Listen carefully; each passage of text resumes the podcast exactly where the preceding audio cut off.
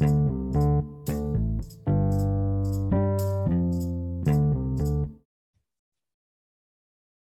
うも皆さん、こんにちは。スカイランドベンチャーズの木下です。本日は Z ベンチャーキャピタルのコウミクさんにお越しいただきました。コウミクさんは三井物産や TikTok 運営会社であるバイトダンスに在籍する傍ら、中国ビジネスインフルエンサーとしての活動を続け、2020年3月より ZVC にてベンチャーキャピタルになりました。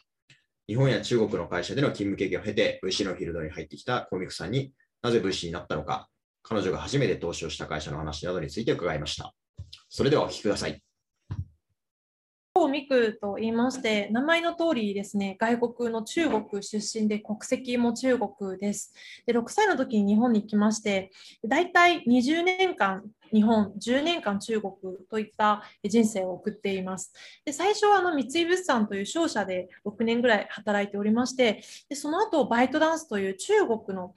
IT 系の会社ですね、バイト、えっと、TikTok を作っている会社とかでマーケティングを行って、でその後にあの日本のに帰ってからいろいろいくつかエンジェル投資をえ1年間やってで、その投資先のサポートなどを行っていくうちに、あこの業務ってすごく面白いな、もっと専門的に勉強してみたいなと思って、今回はファンドの方、ZVC というファンドにえっと入社して、今という感じになります。今日はどうぞよろしくお願いいたします。お願いします。黄未来さんといえば結構ツイッターとか、まあ、ノートとか中国ビジネスサロンみたいなのが有名かなと思うんですけど、はい、ツイッターフォロワーも5万人ぐらいいますよね。そうですね。うん、これはなんかないつぐらいから始めたんですか？もともとなんかもうこれを、なんかずっとこれをやってた人に、なんか僕なんかこう、多分3年前ぐらい会ってはいるんだけど、はい。見えてて、なんかいつぐらいからこう始めたんそうでかでそうですよね。えっと、初めておそらく木下さんにお会いしたのが2018年の7月とかだと思うんですけれども、その1ヶ月後の8月ぐらいにあのツイッターアカウントをそうですね、本格的に運用し始めて、でなので、今からちょうど、今が2021年8月なので、ちょうど3年かけて今って感じですね。なので、3年前の今ぐらいだと、フォロワー多分1000人とかなので、そこから本当に、えっと、ノートとかツイッターを始めてって感じですね。と当時もそういう中国ビジネスとか、なんか TikTok とかについて発信したりしてたんですか？あそうですね。えっと、当時が中国の MBA の留学が決まったタイミングだったんですね。なので、あのせっかくであれば、その中国の生活とか MBA のそういう話を最初は発信しようと思ってスタートしたといった、はい、きっかけではあります。うん、で、なんでその結構有名になったんですか？あまあ、有名かどうかはあれなんですけれども、ただ結構面白がっていただいた理由としては、あのその中国の例えば、えっと、今こういうことが起きてるっていう出来事だったり、あとはこういう現実があるというファクトだけじゃなくて、でその裏側にあるインサイトだったり、それが日本のみんなのにどう役に立つのかとか、どういうふうにあの発想を転用できるのかっていったところをこう細かく解説したっていうところが結構面白がっていただけた理由かなというふうに思っています。なんかこう、この転機が、例えばなんかこのノートがこう出世作みたいのってあるんですか？ああ、そうですね。やはり今、一つだけ挙げろと言われると、2019年11月にあの堀江さんに、えっと、お前は人種差別だ、消えろって言われた、あの名指しで言われたノートがありまして、それがその中国人はなんかなんでうるさいのかみたいな、なんで声がでかいのかみたいな、はい。そういうタイトルで出したんですけれども、あ、違う、中国人はなぜパクるのかっていう、あはい。で模倣文化のその背景について書いた記事があってでそこでやはりあの非常に大きなそうですね話題になったかなとは思います。うん。なるほど、面白いです。でも、あの、それこそ TikTok の本を出されたり、それこそ TikTok やってるバイトダンスで働かれたりっていうのが直近で、で、はいでベンチャー、まあ、エンジェル投資をやってたっていうのが、これでも個人的つながりですよね、あくまで、おそらく。えっそとそうあえっと、そうですね、あとはもう本当にツイッター、それこそ本当にツイッターを見て、はい。で連絡をがくれた人にそのまま投資って感じですね。えー。でもそこからなんかこうある意味職業としてこういう VC として来るっていうところとか、まあなんでじゃあ ZVC だったとかっていうのはうん。なんかあったんですか、その考え方。の変化。はい、えっと、大きく3つそのかんあの理由がありまして、1つ目がやはりえ中国にあの2019年の時に、えっと、えなんか割と長い期間戻ったというのが、本当、10年、20年ぶりだったんですね。で、その時にあの、まあ、フードデリバリーであったり、あとそのモビリティ、えっと、なんか今のループみたいなサービスであったり、あとはそのモバイル決済、QR 決済などが本当に普及している社会を見て、すごく驚いたというのが、まず1つ目のきっかけですね。でその時に、えっと、この文化っていうのは、おそらくタイムラグがあるけれども、そのまま日本に来るだろうなっていう、その日本のある意味、タイムマシンに乗った未来を中国で見た、そんな気持ちになったんですね。なので、そこで見た、得たインサイトだったり、そこでの発見、そこでの学びっていうのを、まあ、持ち帰って日本の起業家の皆さんに伝えるっていうことは非常に価値があるんじゃないかと思ったのが、えっと、1つ目の理由ですね。で2つ目の理由として、えっと、自分がやはり1年間エンジェル投資家としてあの活動してた時に、まあ、ただただ投資するだけではなくて取締役として入ったり結構ハンズオン型であの割と、まあ、新規事業にかあのちょっと手出ししたりとかしてたんですね。一緒にやったりとか。でそれがすごい楽しかったので結構向いてるかなと思ったのが 2つ目の理由、うん、であと3つ目の理由それが ZVC に入社した理由でもあるんですけれどもやはり私はバイトダンスにいた時に中国ってあの BAT と呼ばれるあのバイドゥ、アリババ、テンセント、まあ、そこに最近はバイトダンスとか、あとメイトアンといった大きなプラットフォームにいろんなちっちゃいそのそこの中にいろんなその IT のサービスが、えっと、ぶら下がっているといった状態ですね。なので、アメリカでいうと GAFA とかもそうだと思うんですけれども、そんな感じで、なんか、あのそれがすごくやっぱりある意味合理的で、でそのようにああの、どんどんどんどん変な話こうプラットフォームにこう集約されていくっていうのが今の中国でありアメリカであるなというふうに思うんですね。なので個人としてはプラットフォームの力っていうのをやはりすごく信じていてでその大きなメガベンチャーとあと新しいそのアイデアを持ったあの起業家のマッチングとかそこのケミストリーによって大きなものっていうのが出来上がってくんじゃない大きなイノベーションが生まれるんじゃないかと思っているのでなのでそういった、まあ、日本だったら ZVC かな Z ホールディングスがある ZVC かなと思って、はいそのファンドにしたっていうそういったきっかけです。なるほどですね。VC はやってみてはなんか今が3月に入られたってお聞きしたんで6、4か、4、5ヶ月ぐらいですかね。5ヶ月ぐらいですね。はい。はい、うん、これはなんかやってみての、そのなんかこう、実際にやってみて面白いとか難しいとか、なんか率直な感想ってどうでしょう？あ一つ、あの、思ったのは、やはり、えー、っと、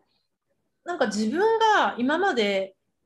見てなかったその VC、まあ、すごく当たり前のことなんですけどやはり私が注目してた分野って今エンタメとかあと EC とかそういうところばっかりだったので例えばヘルスケアとかあとはあの、まあ、なんかセキュリティとかなんかそういった分野って、うん、あの全然まだまだ土地勘がなくて勉強が必要だなっていうなんかそういったあまあ、発見というか気づきというかあなんかまだまだいろいろ本当に学ばなきゃなと思ったことが今パッと浮かびました。うん、なるほどですね。あのそしたらその続いてその VC にあのなって、で初めてご自身でその投資をしたっていうのがあってなんかすごいこれ僕あの、こうこれからベンチャービジネスってめちゃくちゃ増えると思ってるんですよ。どこも VC ファンドが、その大きくなってきてるし、でそれでいてその、はい、結構そのパートナーのなんか人的ネットワークとか、うん、まあ、物事の意思決定力に結構依存するビジネスモデルをやってるケースが多いんですよね、VC って。はい。だから、まあ、ある意味、コーミックさんのような人が、まあ、ある意味、業界外からあの入ってくるっていうのはめちゃくちゃポジティブだし、なんかこれからどんどん増えると思ってて、で、そういう時にその、まあ、1社目まずご自身で投資するみたいな体験で当然みんな通る道だと思ってて、で4、5ヶ月で1社目だったらなんか早いような気もするし、まあ、これがなんかこう思い入れもある、まあ、通常あるだろうというふうに思ってて、はい、まあ、ぜひなんかその会社について聞きたいなと思って。ああ、もう本当にあの素晴らしいサービスなので、これを聞いてる皆さんもぜひ見てみてほしいなと思うんですけれども。はい、どういう会社に投資したんでしたっけ？あはい。あの、アンレースというカウンセリング、のマッチングプラットフォームに投資しました。どういうサービスかと言いますと、まあ、簡単に言うと、えっと、ユーザーさん、なんか、えっと、心にちょっと、まあ、全然あの病気とかじゃなくても、本当にもやもやとか誰かに話を聞いてほしいって思った人が、その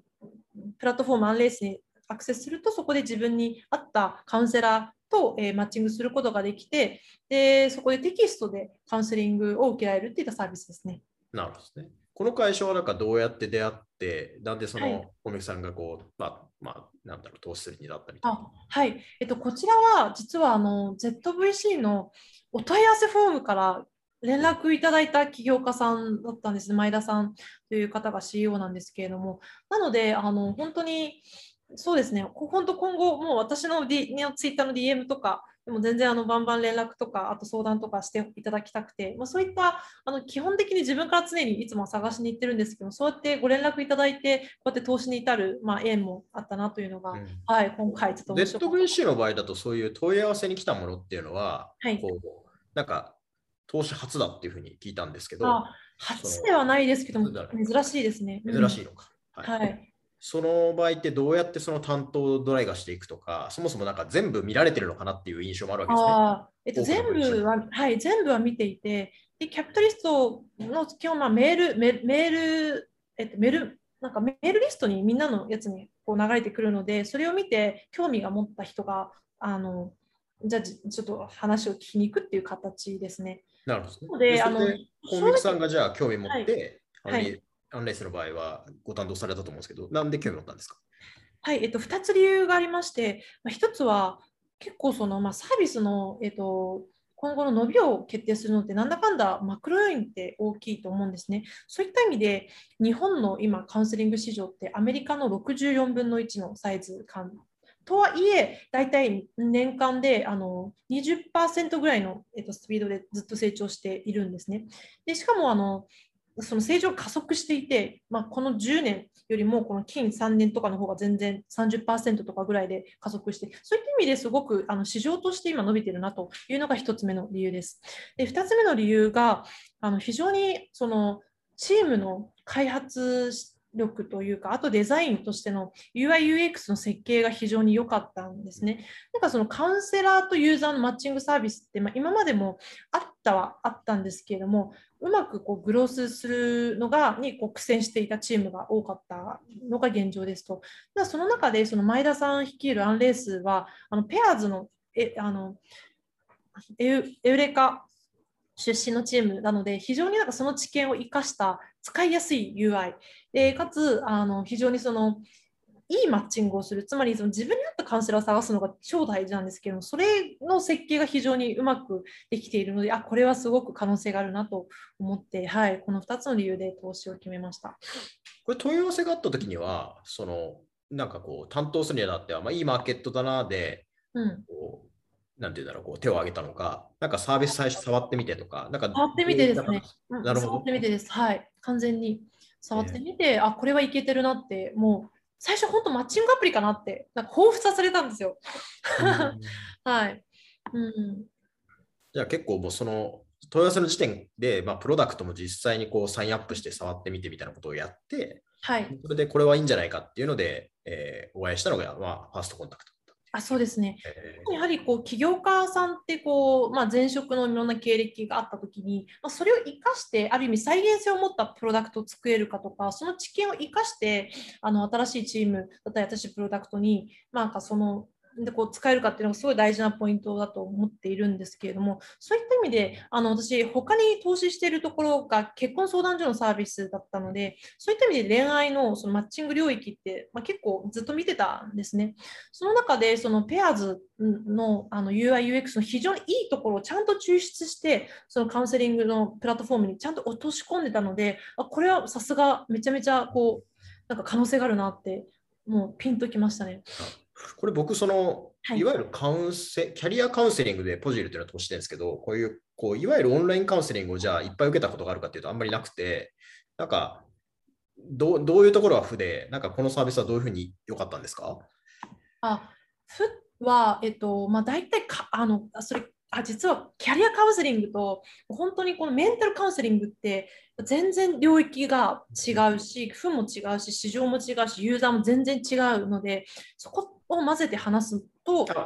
混乱する。でカウンあのメンタルカウンセリングのみに言うと、えっと、3つ負が大きくありまして、1つがその、まあ、そもそもあのカウンセリングサービスってどんなもんかっていうのが全く分かんないので、それに対して最初からこう高いお金を払うのってめちゃめちゃ抵抗感がありますよねっていうのが1つ目ですね。で2つ目がこう自分に合ったカウンセラーにちゃんと出会えるのか。まあ、出会えないことが多いんですよ。で、大体病院とかに行くと、指定されたカウンセラーしかあの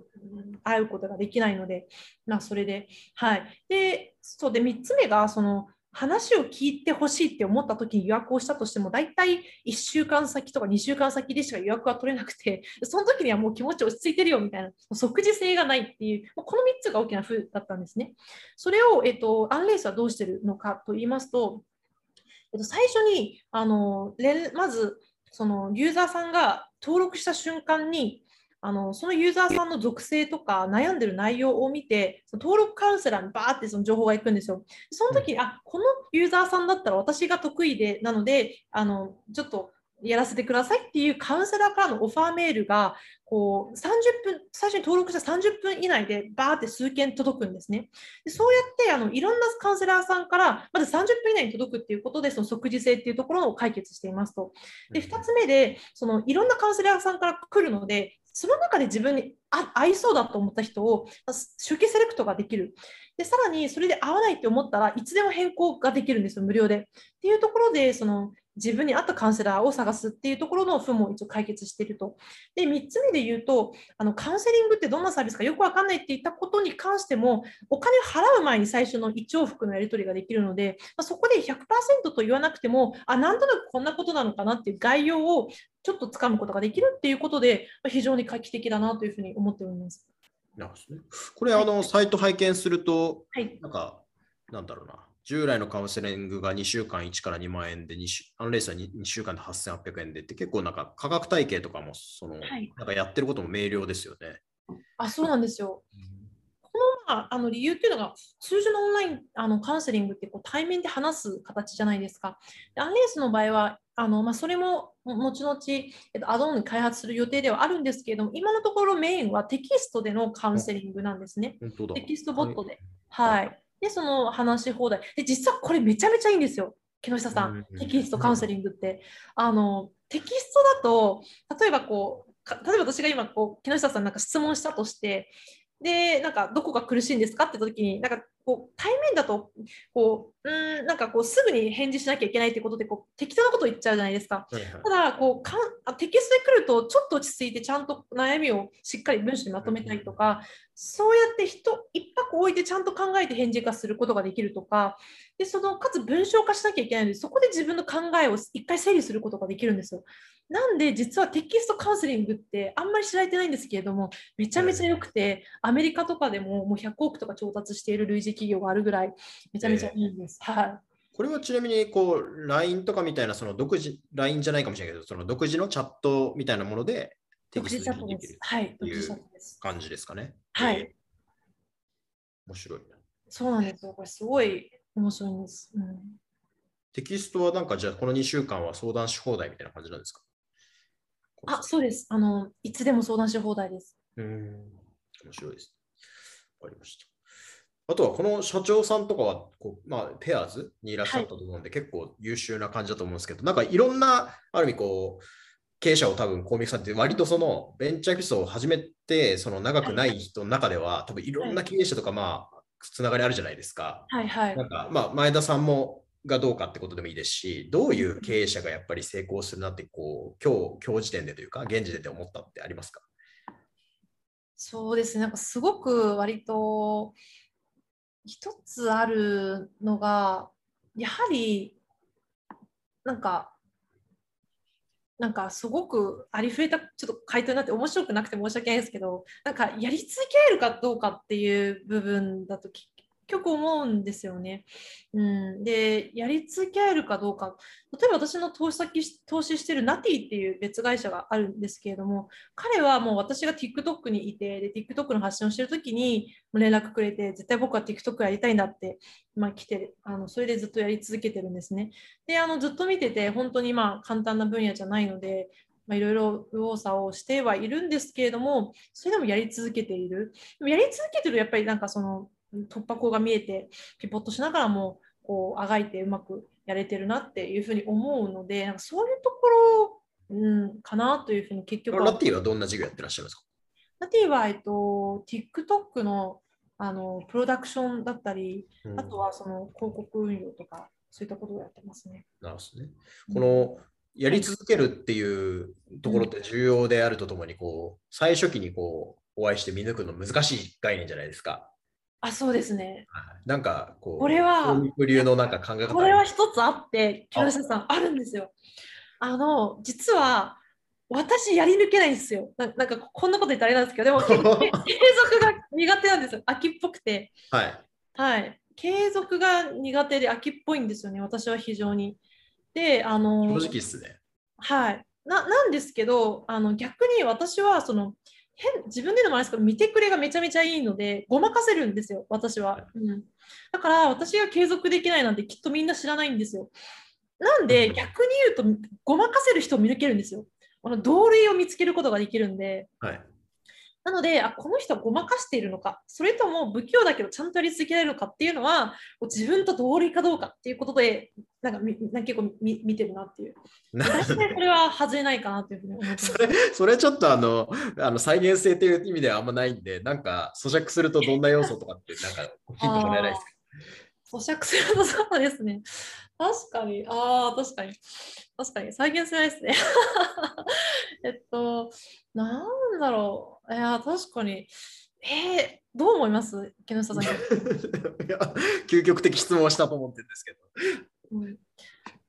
ヒントをぜひ。いや、あの僕、あのコーミックさんのノートで、はい。北条政子に憧れ続けたってやつがあるじゃないですか。はい。はい。あのこれすごいいいなと思って、これを2020年9月に書いてると思うんですけど、はいこれを僕よ、もっとちゃんと読んでたら、早く VC になりなって言ったかもなと思ったぐらいだったりしたんですよ。えーはい。でで、この記事でこうなんかこう、私はこう、なんか大学時代ぐらいからかな、なんか応援してきたうんなんかこう男性たちがいる、男性かちょっと女性かわかんないですけど、いるみたいはいはないやつじゃないですか。はい。じゃあ例えばこの、ここに乗ってる以外にも手伝った人もいるだろうし、その手伝わなかった人もいるわけじゃないですか。はい。何で見抜いてるんですか？あだからなんかあの上っ面だけの口だけうまい人はなんかこう自分のことを神棚に置いて言うんですけどなんかわかるんですよ。だからなんだろうそれなんですかね。へえむずいですね。なんだろう。うーん。そうだな。それその質問は確かに。でもやっぱなんかその人のなんか経歴じゃないですかね。結局その言葉は何とでも言えるけど、うん。なんか言動として例えば一つのことをずっとやり続けたのかとか、はい。うん、なんかそそれは思いつきで言ってるのか、それとも本当にずっとやっているのか。例えばそのアンレースの前田さんであれば、本当にこうペアーズでずっと、まあ、エウレカでずっと開発をやってきて、でその中でご自身も鬱になって、でそのあの経験から本当にもういろんなそのカウンセリングサービスを全部使ってみて、最後に自分のそのエウレカでの知見を組み合わさってこのプロダクトを作ったって言われると、確かに本当にずっと自分が個人として抱えていた課題だったり、それとあとずっとややってきたことをある意味こう消化して延長線上でこれからも走っていきますって言われると、あ確かにじゃあこれからもずっとやっていってくれそうだなって思う。うんうんうんなるほどですね。で、あの、ナティの、えっと、小島さんであれば、もう本当に彼は全てのタイルを立って、で、もう TikTok がやりたいですって言って、私当時上海住んでたんですけど、上海まで来たんですよ、彼。はい。で、上海まで来て、うちに3泊ぐらい泊まって、はい小林さん、こう、TikTok やりたいですみたいな教えてくださいって言われて、そそこまでなんか言われるんだったら、なんか、ちょっと近いなろうかって思った。うん。そういったところですね。うん。なるほどね。じゃあ、はいそういう、なんか原体験とはい。行動力みたいなことなんですかね。そうですね。現代権と行動力だと経歴ですね。経歴。経歴って何ですか？経歴って結構なんか深いと思ってて、はい。そのまあ、例えば僕は学生企業の人から、まあ、いわゆるベテランまで結構幅広に投資してるんですけど、はい。まあ、若い人であればあるほどあんま経歴ないじゃないですか。あの経歴ないっていうのは職歴が少なくとも少ないっていうか、そうですね。はいはい。経歴ってなんかどういう観点ですか？そうですね。あの、経歴で言うと、私これ思ったのが、実は私、就活の時にすごくそれ思ったんですよ。就活の時に、私当時、えっと、大学留年してて、1年間。で、あの、留年して、しかも本当になんか、単位落として留年とかなんで、そんなかっこいい何もなくて、で別にバイトもしてなくて、えっと、成績はもちろん悪くて、アピールするところが一つもないってことに、就活の最後らへんに気づいたんですよ。はいまずいなと思って、はい。で、あの、しょうがないんで、あの、当時どうしようかなと思った時に、えっと、スリランカっていう国があってそこが内戦終わったばっかだったんですね。なので当時私あのちょっとだけ手品やってたんですよ。本当に超下手なんでもなんですけどで私は下手なんでめちゃめちゃ手品が上手い人を何人か連れてスリランカの終戦なんかその内戦後のスリランカの子どもたちにこう平和を届けるみたいなテーマのツアーを組んで 1, 1ヶ月ぐらいスリランカに行ってきたんですねその手品ツアーで。その話をパッケージして就活で語ったらどんな企業でも受かったんたた大体受かったんですよ。うん、でその時にでもこれって結局私は大学5年間も通ってて最後の3ヶ月確かにちょっと面白いことをしてそしたらそれが受けてあの受かったんだけれどもそうじゃなくて4年間例えば吉野家とかで頑張ってバイトした友達とか落ちてるんですよ。うんうん、でもなんかどっちの人材の方が本当にこうちゃんとこうやるのかっていうと多分吉野家で頑張った友達の方を採用すべきだと思うんですよ私は企業として。だからなんかちゃんとそういうそのやり続けたコツコツ頑張れる人かどうかとかっていうのをあの口だけが上手い人とかじゃなくてそっちをちゃんとやっぱりあのフォーカスしてあの評価するっていうことは大事なんだなっていうのをあのその時にすごく思いましたね。だから今でもその起業家とかその経歴とかで言うと別にそんなピカピカしたすごいことをやんなきゃいけないとかあの本当にこう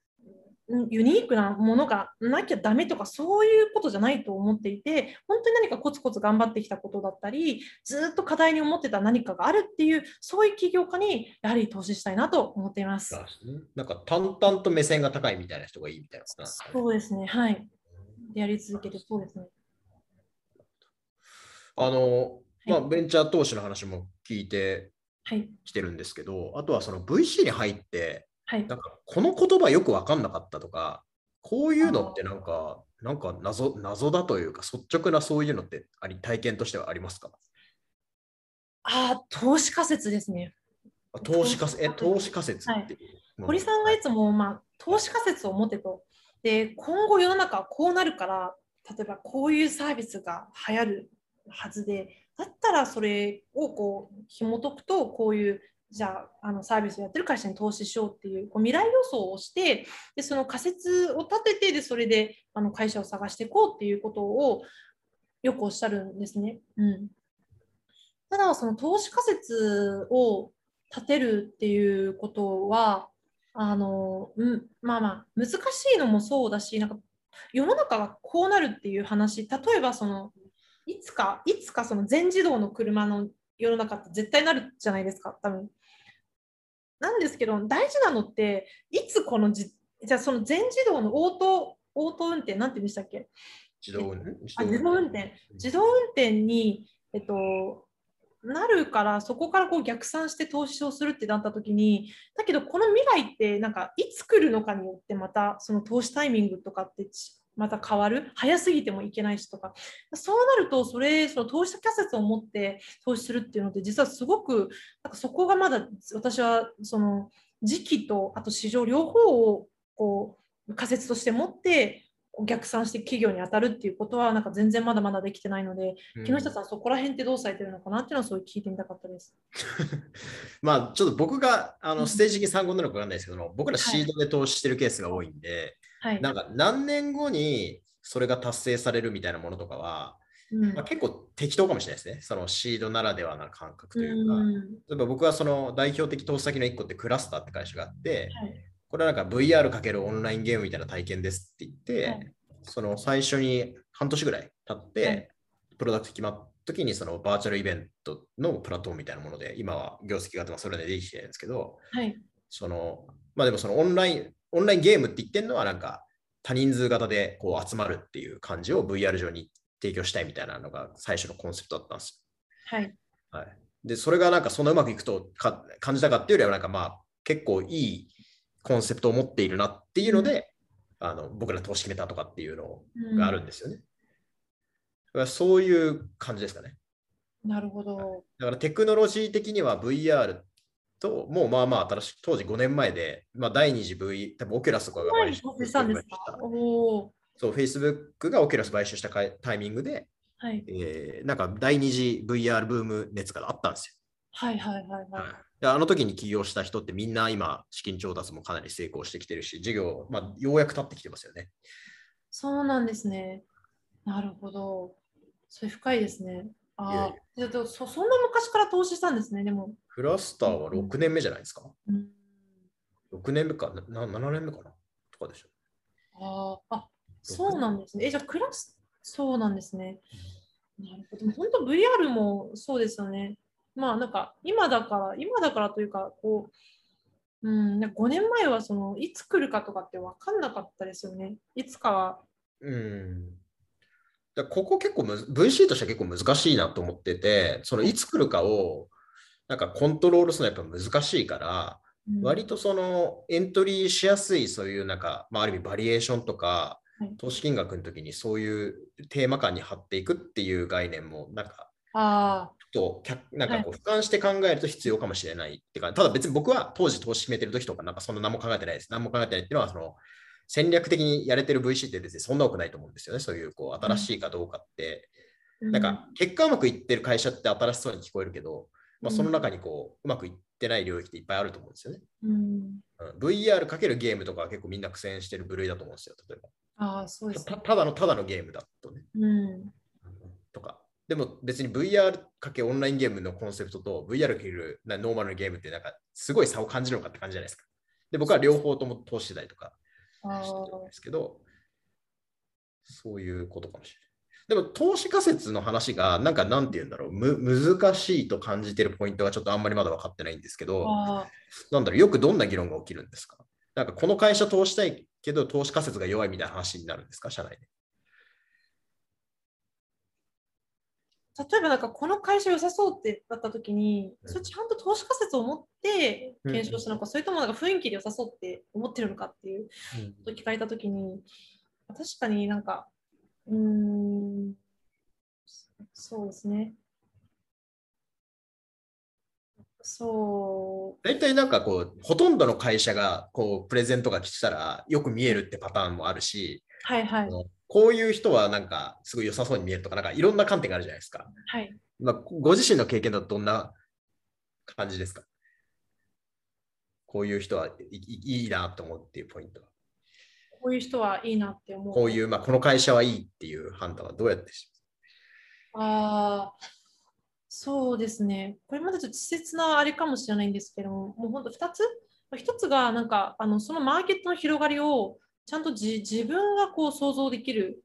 っていうところがあると、あ、あいいなっていうのがちょっとすごく思う。で、2つ目が、まあ、まあ、うちの投資領域は IT サービスっていうこともあるんですけれども、そのエンジニア、まあ、CEO が技術分かってるってなると、CEO とか創業メンバーが少なくともその時にもうあの技術のエンジニアがもうすでにいるとかっていうところがあると、それだけでもかなりこう高評なんかポイント高いなというふうに思いますね。じゃあそこプラスオンでどうこの会社伸びるよっていうのをその投資仮説を持って議論、投資仮説を考えてきて議論しようみたいなのが社内としては多いっていうことなんですかね。えっと、そうですね。うんうん。そうですね。そういやなんかうちのその社内の方針としては、どちらかというと、その投資先投資仮説をとか自分の領域を持って、でその中であの探す。うんうんそうですだこうこの会社がこういきなりこう散らかってると、こう領域が散らかってると、なんかその飛びついたような感じになる。それでちゃんと仮説を持って考えたわけじゃなくて、なんかなんとなく良さそうだから言っちゃってるんじゃないのと。であの、ちゃんとそうですねっていう、そういう感じですね。うん、そこがその木下さんとの多分哲学の違いで、木下さん、むしろその2週間前ぐらいにお話ししたときに、領域をあんま絞んない方がいいんじゃないっていうアドバイスをいただいくださったじゃないですか。そこがそのちょっとうちあの堀さんの、まあ、しなんか今のうちのチームのその方針の違いとしてあって、なので、なんかとりあえず自分の専門分野を持てというのが、今のまあ VC の1年生の私への、堀さんへのからのそうあれだったので、私だったので、そうですね。なので、逆にそうなると難しいんですよ。その投資先、逆に言うと、その投資仮説持つと、その領域に縛られちゃうので、他のって見れなくなっちゃう。ので、そうなると、なんかそこまでその自分の確信とか思ったあの領域だったり、その分野をまだなんか絞るのがむ難しいなっていうのが、もうそういった感覚です。あと、ちょっと別テーマでいくと、その、はい。今、あの最初の方におっしゃおってた、やっぱ中国のその、まあ、あの世の中が日本に今来るみたいな話があったと思ってて、今、この1年ぐらい、まあ、もうちょっと前でもいいと思うんですけど、さ中国が先行ってて、うんやっぱり世の中にこう、日本にもこう実装されていくような何か、ろプロなんか領域みたいなのって何個か今思いつくものありますか？あこれがまさに今私が最近結構発信してるんですけれども、エンタメ買いかなと思っています。ほうん。エンタメ買い、もうこれに尽きるなと思っていて、どういうことかというと、最近中国、あとアメリカもそうだと思うんですけど、動きとして、あの SNS からの EC への接続とか、SNS サイトが、いや SNS のプラットフォームが EC を強化しよう。なんだったら、まあ、それ、その EC に転換しようっていう、そこの動きがすごく大きいんですよね。あとはそ、そういった意味で、あのなんか目的、例えば今の Amazon とか、あと楽天、まあ、楽天はちょっとあれですけど、Amazon とかだったら結構みんなこうこれを買いに行こうと思って Amazon へ行って検索して買うじゃないですか。そうじゃなくて、こう、なんかザッピング買いというか、あのこう、こう、まあ、動画見てて、こう楽しこう楽しいコンテンツを消費してたらいつの間に買っちゃったよみたいなそういった買い方を誘導している、まあエンタメ買いって呼んでるんですけどもそういったあとその e コマースもあのライブコマースもそうですよね。こう別に買う予定が全くなかったけどなんかそのインフルエンサーのあれ見てたら買っちゃったみたいな。だからそういった買い物需要をが今中国では結構あのこの、今というか今よりも、えっと、12年前からそこがすごく今ピークに達しようとしていてでこれが今後日本にも来るんじゃないかなというふうに思っています。すね。はい。これエンタメ買いってのはなんか日本で誰かが名付けたんですか？僕ちょっと初めて聞いた。あいや、私が名付けました。マジで？一番わ 分かりやすいかなと思って、はい。いやいや、なるほど。はい。英語とかだと表表現があるんですか？英語だと、うーん、そうですね。これちょっとなんか、件数さんと話してて出てきたなんか概念なんですよね。なので、なんかこれを、ああ、でもなんかあれに近いかもしれないですね。その意味がある、あの、い、うーん、なんだよ、西野さんとかが言っている、こう、コンテンツとして、コンテンツとか、その、買うものとして目的が、いや、い意義があって買うのか、その意味があって買うのかとか、なんかそれにちょっと近いかもしれない。うなんかベースとかでインスタグラムでこうベベースを EC サイトにしてインスタグラムでこう物が売れてるとかもまあエンタメ買いに入るって感じなんですかね。その、えっと、インスタグラムの、そうですね、アカウントが、本当にこう、例えば、コヒナとかはそうだと思います。ううんん、コヒナとかはもうライブコマースで毎回インスタとかでやっていて、それ確か半分ぐらい売れてるはずなんですよね。うんうんうん、えはい、売り上げの半分ぐらいはそのインスタライブからの誘導で、そこでそのあのユーザーさんと対話して、でこうその質問とかにその場で答えて、で毎回こういうのがおすすめで、こういうのが良くてって、インフルエンサーが出して、であそれが面白いね、楽しいねって、まさにそれがいいねって言って買ってくれる、そこでその EC に遷移して買っているっていう構造は、確かにそういうエンタメ買いだなと思います。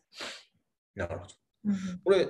なんか普通のベースとかで売られてるものって、その経由としては SNS っていうか、インスタグラムとかじゃないですか。その中で、そのエンタメ買いのものとそうじゃないものの差がまだ分かってないんですけど、これはりますか、はいもう例えば木下さんが今日こうジャムが食べたいって思って、こうジャムをこう探しに行って買うっていうのはどっちかというと目的買いかなと思ってああ、なるほどね。はいやっ。ぱジャムとか別に買う予定なかったけどなんかこうだらだら見てたらこれめっちゃいいじゃんって言ってそのまま買うっていうのが、まあ、エンタメ買いそそうですねなのですでに今の日本で全くないっていうわけではないんですけれども、主流ではないというか、まだまだ、えっと、そのそれを実現しているマーケットってまだ小さいから、これはもっともっと伸びるんじゃないかと思ってます。例えば中国のピンドードとかっていうのはまさにそうで、ピンドードってあの、えっと、なんか日本だとカウシェとかもやあのやっているソーシャル街とかはまさにあの手法としては、まあ、友達からこれこう送られてきて、これなんか2人で一緒に買ったら安くなるから一緒に買わないっていう誘われてで買うつもりなかったけどでもあそうなんだって友達に言われたからじゃあちょっと買おうかって買う買い物の行動につながるっていうのはまあ一つエンタメの形かなと思うので、はい、それが今そんなそのぐらい伸びているので。あとはあの中国の EC サイトシェインとかってすごく話題じゃないですか。あのアメリカの、えっと、中国の会社が中東だったり、あとアメリカとかに出しているファッション EC なんですけれども、彼らがまさにエンタメ買いだなと私が思っている理由がありまして、まずその結構プロダクトマネージャーをあのゲーム系のバックグラウンドを持った人を引き抜いて当ててるんですね、シェインって。なので、その UI、UX が結構ゲームっぽいんですよ。例えば、毎回あのこうアプリを立ち上げると、毎日何かしらなんかなんかちょっとクーポンだったり、うんうんそのゲーム、ちょっとミニゲームだったりっていうのがまずあのありますと。あと、そのページを見ると、その多分インスタグラムみたいな感じ、インスタ、ピンタレストかな？に近い感じで、その商品を紹介しているコンテンツと、あと、そのこうその商品を、まあ、来た UCG のなんか口コミみたいなところが結構いい感じで雑多で混ざっていて、で、こうだらだら見続けられる。でそれを見ていると別に買う予定がなかったワンピースが、あ、でもこれこれ面白いかもしれないって言って、そのまま買っちゃうとか、あとそこ、そうですね。なんかそういう、あとはそのインスタとか、インスタとツイ TikTok からのあのシェインの、えっと、フォロワー数って確か総勢2000万人いるんですね。えー、はい、インスタからのシェインで2000万インスタと TikTok にシェインの公式アカウントがあるんですけれども、あはいはいはい、合計のフォロワーが2000万人いるんですよ。へへはい。で、あの、ツイッターとか、あ、インスタグラムとか TikTok だと、もちろんシェインの、まあ、宣伝ばっかりするわけにはいかないじゃないですか。うん、でももうちょっとコンテンツっぽい、あの、そうですね、もうちょっとその普通のコンテンツを出していて、だけどそれを見たユーザーが、あ、これいいね、面白いねって言って、シェインに行って買いに来てくれるっていう、そういう流れを作ってるので、じゃ完全にあのエンタメ買いの一つのすごくいい例かなと。なるほどね。はいでもその企業赤でそれ、なんかグローバルでやってるってのはあるんでしょうけど、2000万人とか、はい、それすごいですよね。ただ、日本でもなんだろう、50万人、100万人ちゃんとフォロワーがいるアカウント運営できてる、まあ、会社っていうかブランド、はい、とかだったら結構あんまりないですね。多分上から数えたことないっていうか。まさにそうです、まさにそうです。はい。なので、そういった意味で、それの動線を引くこととか、なんかそういった、なんか従来じゃない、あの、EC の展開の仕方だと思っていて、そういうところをあのしっかり、まあ、なんかちょっと学ぶというか、そこからのインサイトを引き込むことが日本の EC 市場の、まあ、なんか全体の伸びにつながるんじゃないかなと思ってますね。実際、あの、あれなんですよ、木下さん、確か、えっと、この間見た数字で言うと、中国の今、B2C の EC 市場って大体全小売りの40%ぐらいあって、で世界で言うと20%、あ、15%ぐらいかな。で、日本だと全国7%しかないんですよ、EC 率って。EC 化比率ですよね。そうです、そうです。はい、で全世界で見てもその基準って低くて、うん、それうん、それはでもどういうところかっていうと、いろいろあると思うんですけれども、一つがそのエンタメ買い。こうパッて見てふと買っちゃうみたいな需要をまだまだその EC サイトだと構築できてないっていうところが大きくて、そこがすごく次のあのポテンシャルになるかなというふうに思っていますね。うん、じゃあなんかもう当たり前のようになんだろうな、EC の会社がじゃあ、まあライブ、中国とかだとそういうライブ配信でライブライブコマースやってるとかって全然多いと思うんですけど、はい、これからなんか日本だと、そういう EC サイトやってたと思ったところが、なんか、ある意味、例えばライライバー事務所を場合によって買収したりとかして、うん、配信してエンタメ買いするとか、なんかそういったこともするんですかね、はい。それもそうですし、あと本当アプリの設計からして、こう、